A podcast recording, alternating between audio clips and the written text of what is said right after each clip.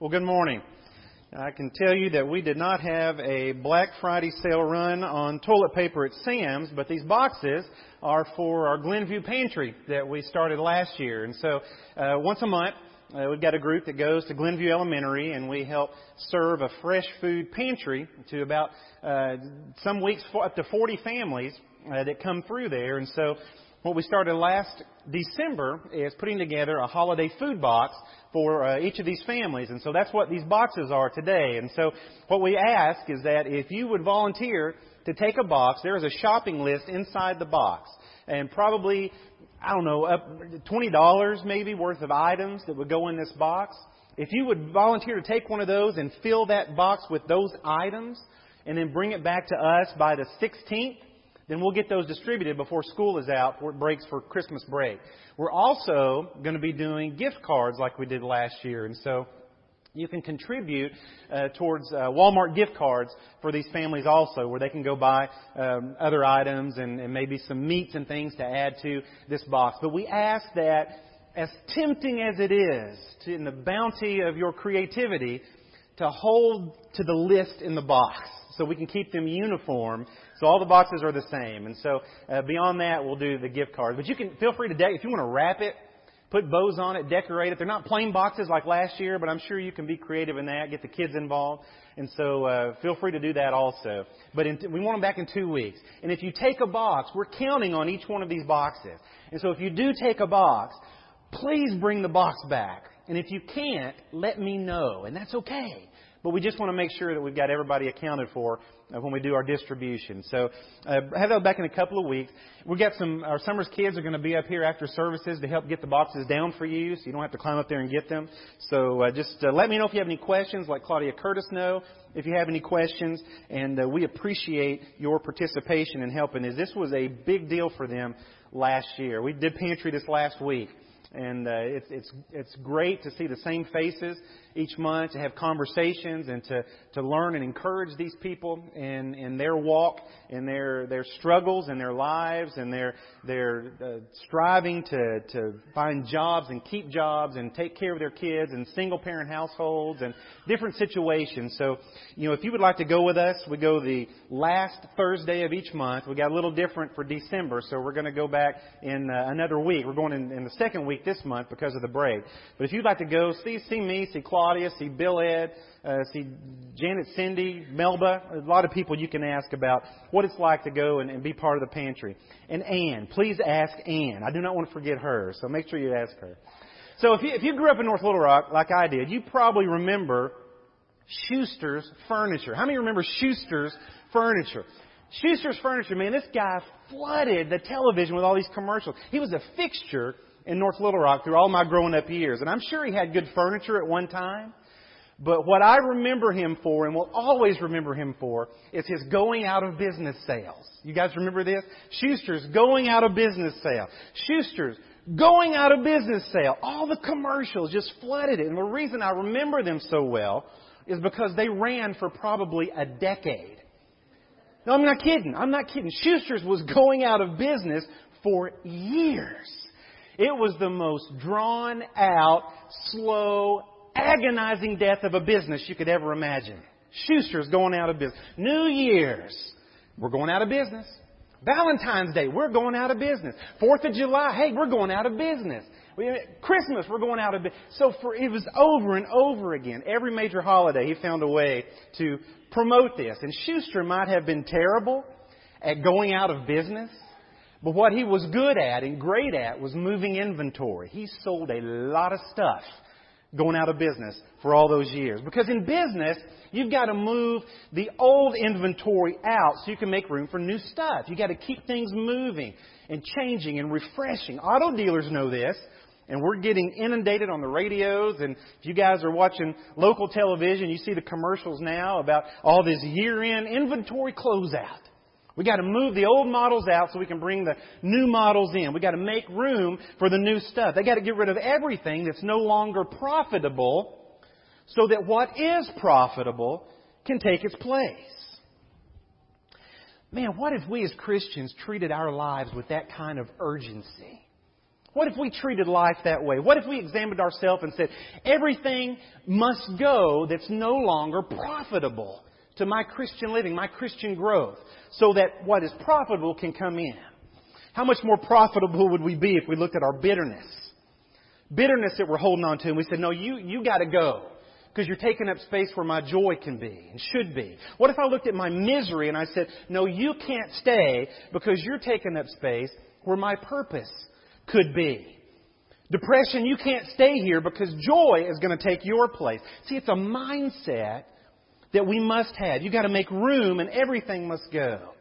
Paul writes in Ephesians chapter 4 and verse 22, you were taught to leave your old self. This means you must stop living the evil way you lived before. That old self gets worse and worse because people are fooled by the evil they want to do. You must be made new in your hearts and in your thinking. But that person who was made to be like God, truly good and pleasing to Him. And I don't know about you, but it seems to me that God finds a way in my life in situations and scenarios forces me in a situation where I must put what is no longer profitable on sale. I got to clean it out of my life so that I, it can be stripped away and make room for what is worthy and what is profitable, what does build up and grow me more into Christ. And sometimes I feel like Schuster's. I do. I feel like I need to put a sign. I need to start running some advertisements because I keep trying to get rid of the same inventory over and over and over again. And that's the struggle in this flesh. That's the struggle of humanity. When we place our faith in Jesus, and when we are baptized into Christ, there is no miraculous makeover that suddenly and permanently changes the way we think or speak or act. See, God brings His new inventory in, His Spirit, to dwell in us, but we have to keep moving boxes out. We got to keep clearing out. We have the capacity and the strength through His Spirit to allow this change to happen. But we got to keep identifying and packing up and moving out the old stuff so His Spirit can fill us even more and our lives begin to take on a new look. And so in Romans chapter 12 and verse 2, we read, Don't change yourselves to be like the people of this world, but let God change you inside with a new way of thinking. Then you will be able to understand and accept what God wants for you. You will be able to know what is good and pleasing to Him and what is perfect. And the grammar here, be changed, is passive. It's passive grammar, meaning the change happens to us as we renew our thinking. And so the implication is that it is God who is the agent of this change. He's the change agent. so we have to think differently about people and about circumstances in this world differently. And so we got to close out the inventory of negativity and this doomsday thinking that, that permeates our society and that everyone's against me. And we have to start seeing this life in relationship to eternal life. And so it makes no sense logically or biblically to see this present life as just a necessary evil. Just life is a necessary evil. Sometimes I catch myself having the, the same attitude as when I get on an elevator and I'm trying to get to the top floor. I'm trying to get up to my floor and, and it seems that someone is getting off on every single floor. And so it takes forever to get to the top floor. All I want to do is get up top. And so I've got some business to take care of, and all I want to do is get where I need to be to take care of that business. But in the meantime, all these other people are in the way of my destination because apparently they got life going on too. And so it's hard to understand sometimes. And perhaps what I really need is to realize that more often as a Christian, that life is about the journey and not the destination. Think this through. Scripture after scripture, red letters, black letters, are about how to have and bring joy on this elevator ride, on the, in this life. When we're baptized into Christ, we're baptized into His death. We put a going out of business sign on the old way of living. And so we begin to make room for some new inventory that the Spirit of God is bringing into our lives. And so Scripture likens this to fruit. Fruit that's produced. We read this earlier, Galatians chapter 5. But the fruit that the Spirit produces in a person's life is love, joy, peace, patience, kindness, goodness, faithfulness, gentleness, self-control. There is no law against these kinds of things, and those who belong to Christ have crucified their sinful self. They have given up their old selfish feelings and the evil things they wanted to do. We get our new life from the Spirit, so we should follow the Spirit. See, when we are in Christ and we have the Spirit of Christ in us, then we've got to move that old inventory out, that old way of living out, so that this new way of living in the Spirit and by the Spirit will come to the forefront. Think about the Apostle Peter. When, when you think about him, what do you think about? You think about Peter the fisherman? You think about Peter the guy who walked on water, you know, the water walker? You think about Peter, the, the, the Pentecost preacher, not Pentecostal preacher, the Pentecost preacher, the one who gave the great sermon on the day of Pentecost. Before Peter preached that, that good news, this, this message of Jesus on the day of Pentecost, he came face to face with the darkness of sin that was in his own heart. And so he realized just how much old inventory was stored away in the corners of his heart. And Peter left everything he knew and followed Jesus, right? He left his, left his livelihood, he left his family, and he followed Jesus on this path. And he was connected to hope and to faith that Jesus brought into his life. And so Peter witnessed the signs and the wonders, and then all of a sudden, what he knew so well, what seemed so familiar to him, now seems so unfamiliar. And this change occurs, and he's no longer the person he used to be, or the person that he thought that he was. And maybe you can remember a, a, a, time in your life, a moment in your life when, when you thought, you know, I used to be so full of faith. I used to be so sure and certain. I used to be so connected through my faith. Faith for my marriage, or faith for my children, or faith for that this dream, my purpose was going to reveal itself and I'm going to change the world because of it. And now I'm just lucky to get from day to day to day. And I used to have faith, and I believe I could do all things through Christ who strengthens me, but for somehow, some reason now I'm disconnected. I feel disconnected. And so Peter's hope was snatched right out of his heart in the Garden of Gethsemane under the moonlight. You ever had hope just snatched right out of your heart?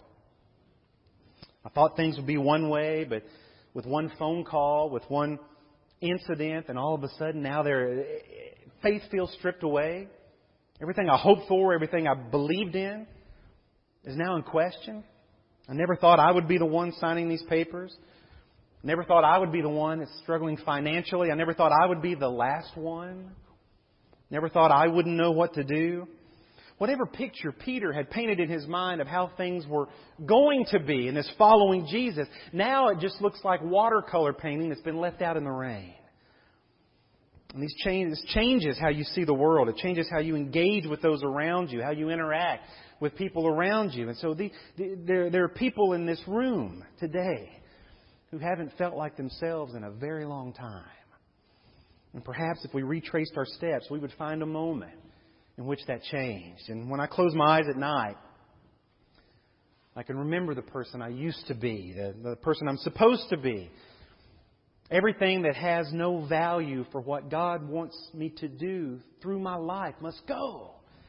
It's got to go. And Peter's in this fluid area between having been called the rock by Jesus and, and, and wanting a rock to crawl under, to hide under now.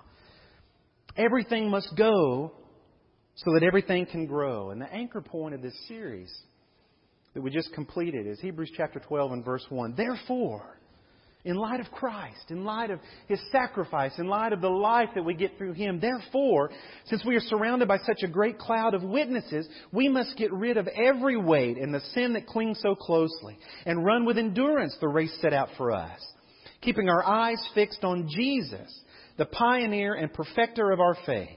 For the joy set out for him, he endured the cross, disregarding its shame, and has taken his seat at the right hand of the throne of God. And so what can happen is we can think that our help comes from a job, not recognizing that God is our provider. And we can think that our completeness is tied to someone or some object. And so when that person then proves human, as everyone always does, then our faith proves unanchored. Or when that object proves fragile, our faith proves flimsy. Psalm 146 says, Do not trust in princes do not trust in human beings who cannot deliver. Their life's breath departs. They return to the ground. On that day, their plans die. How blessed is the one whose helper is the God of Jacob, whose hope is in the Lord his God. And in order for our dependence on God to increase, we got to get rid of some inventory in our lives that's taking that space. Everything must go. See, I cannot grow in Christ and remain the same person I used to be. You cannot grow that way. Stinking thinking is not spiritual fertilizer. It's just wet compost. And it's nasty. And so Peter was eating with Jesus what would be that Last Supper. And, and they're, they're, talking. And Jesus tells the disciples, look, there, there, there's about to come a time when all of you are going to fall away from me. You're all going to desert me. You're all going to leave me and reject me. And I'm going to be killed but I'm going to rise again. And in Matthew 26 and verse 33, Peter says, if they, hey, if they all fall away, these losers here we're running with, if they all fall away, I will never fall away. Not me, Lord. And I believe Peter meant this with all of his heart. Because the writing is emphatic. I will never, no matter what. Not me. And Jesus said to him, I tell you the truth. On this night, before the rooster crows, you will deny me three times. And Peter said to him, Even if I must die with you, I will never deny you. And all the disciples said the same thing. Yeah, what, yeah, what he said. We will never deny you. And it's telling, I think, that Jesus doesn't respond to their battle cry. you know, Lord, Lord, we will stand with you. And then Scripture just moves on. And perhaps Jesus had one of those half smiles, you know, when when somebody says something to you and, and, and you know they're wrong, but they don't know it yet. And you can only imagine in your mind how they're going to take it when they realize they're wrong. You know that. Hmm, I can only imagine that's what Jesus would have done. They had some inventory way back in the back room that's taken up space. Perhaps a little pride, perhaps even a little doubt. And in its place where you don't realize you have it until an event or a situation or a stress or a person trips over it in your life. And Jesus saw this in Peter. And Jesus knew it had to move out so more Jesus could move in. And there's this conflict that exists when we harbor or hide sin in our life. This old inventory. There's a conflict that exists when we crowd the Spirit of God who wants to dwell within us. And a mark of spiritual maturity, by the way, is the movement from toleration to resistance.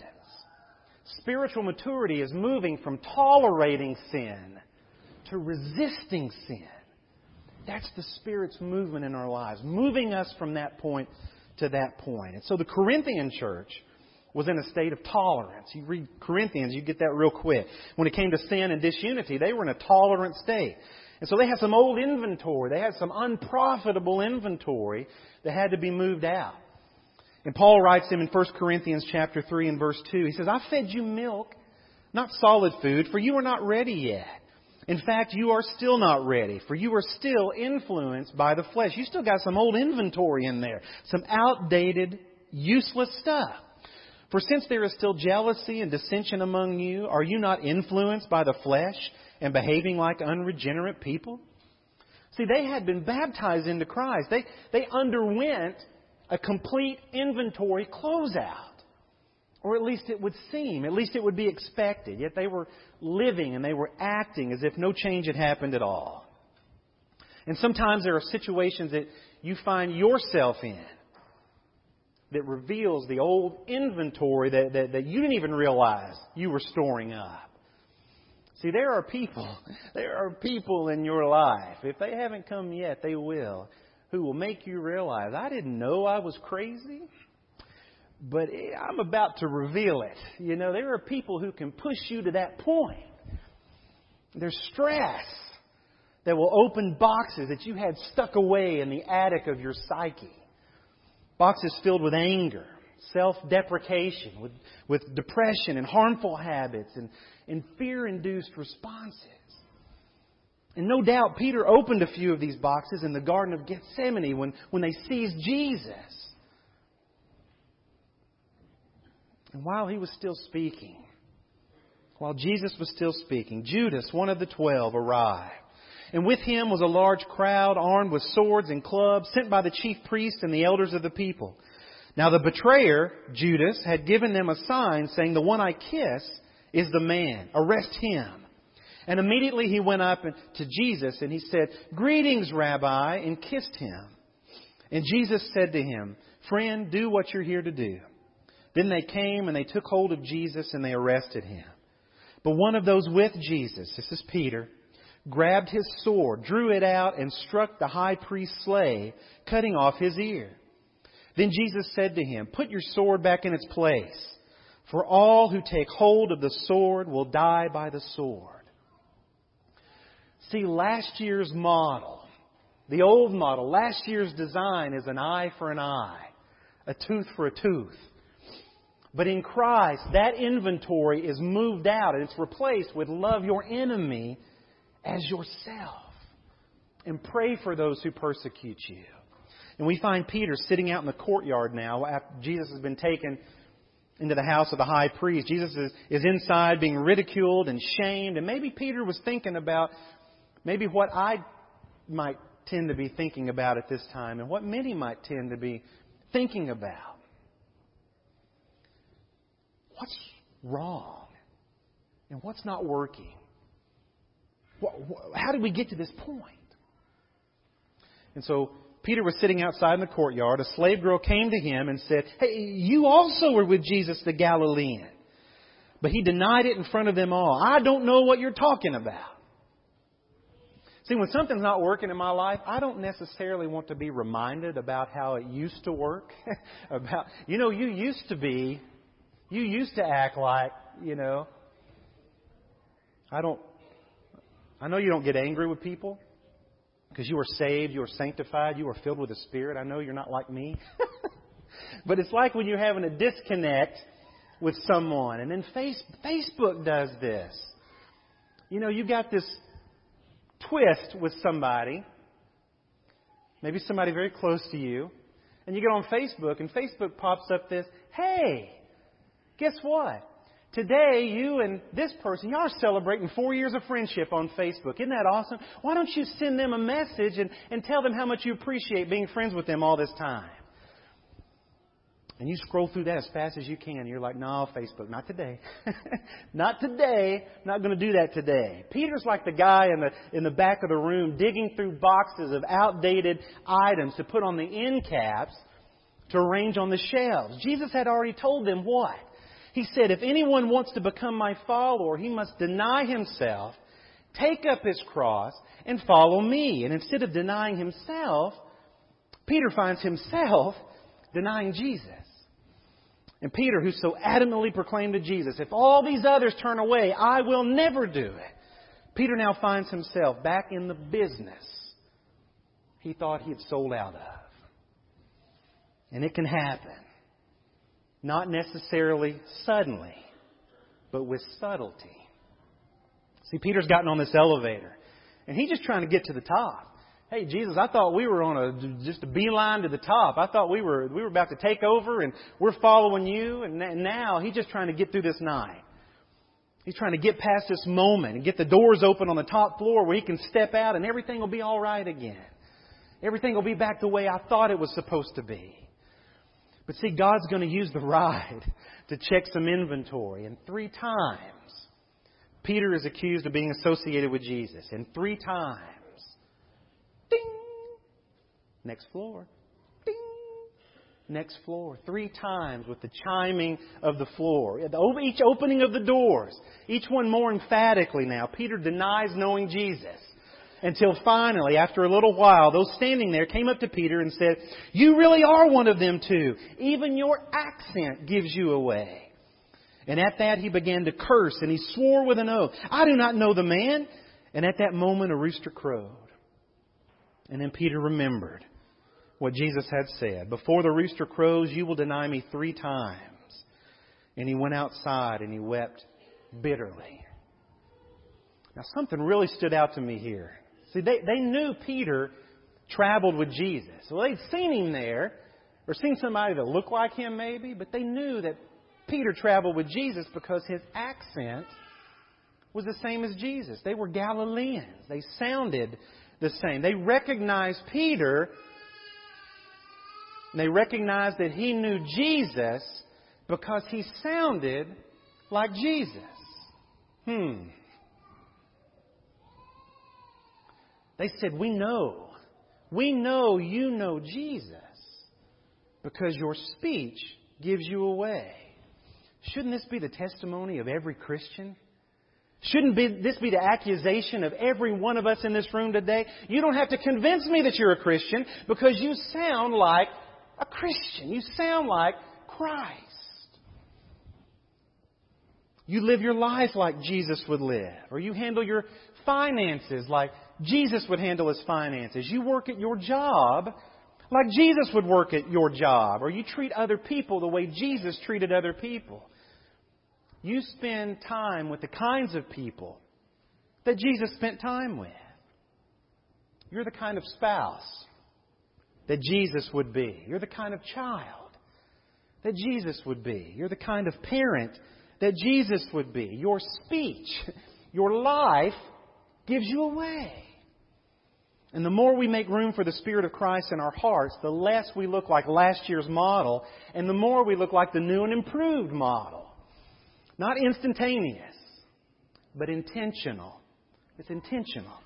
Not by our own ability either, but, but through the power of the Spirit that now dwells in us when we are in Christ. Romans chapter 8 verse 10. But if Christ is in you, your body is dead because of sin. But the Spirit is your life because of righteousness. Moreover, if the Spirit of the one who raised Jesus from the dead lives in you, the one who raised Christ from the dead will also make your mortal bodies alive through his Spirit who lives in you. The Spirit of Christ we receive at baptism doesn't provide the promise only for a better life after death. The Spirit of Christ provides the possibility of a better life today, surrounded by death. In the middle of death, the death of morality, the death of honesty, the death of loyalty, the death of security.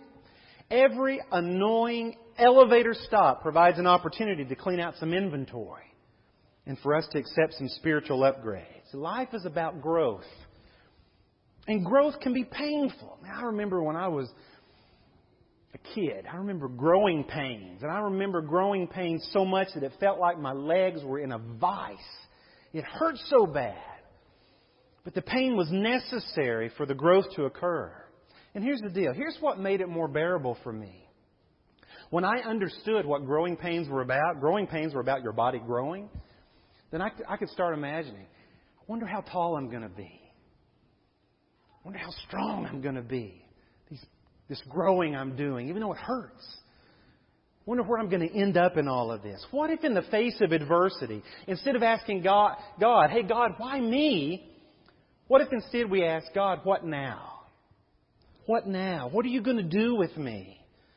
How are you going to grow me through this? And then we focus on how spiritually tall we might become. Wonder how much of a spiritual giant I'm going to become now for you, God. How spiritually strong might I become through this? And then each elevator stop becomes a time of excitement. It's a, a, a, renewal of our faith, a renewal of our motivation. And we stop moving inventory around, and instead we open every closet and we look under every table for what inventory we need to get rid of.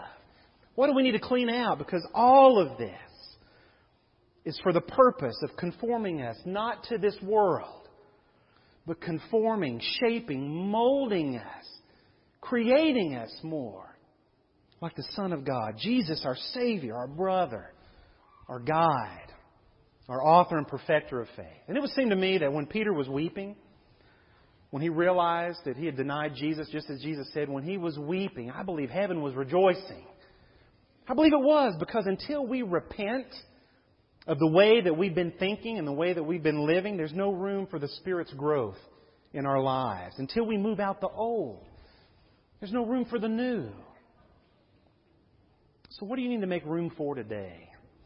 What is it in your life? What boxes in your life, maybe, that you've been keep pushing back into the corner that you need to not just open up and unpack, but get rid of? Take them to the curb. What might it be? Is it sin? Is it doubt? Is it fear? What is it? What is it holding you back from the Spirit of God growing you to be the person that God knows you can be? Truly creating in you a new heart. We're gathered here today at a perfect time and we can pray and encourage one another. If we can do that for you this morning, we want you to come. And if you're ready to put on Christ in baptism, to be forgiven of your sins, to receive the cleansing of His blood, to receive the gift of His Spirit, to guide you, equip you, encourage you, empower you to become who God has called you to become. To look forward not just to eternal life, but to life now. Living by His Spirit, guided by His Spirit, walking by His Spirit. If you're ready to make Jesus Christ your Lord and Savior, will you make that decision today? If we can help you in any way, we're going to stand down and sing a song. Will you come?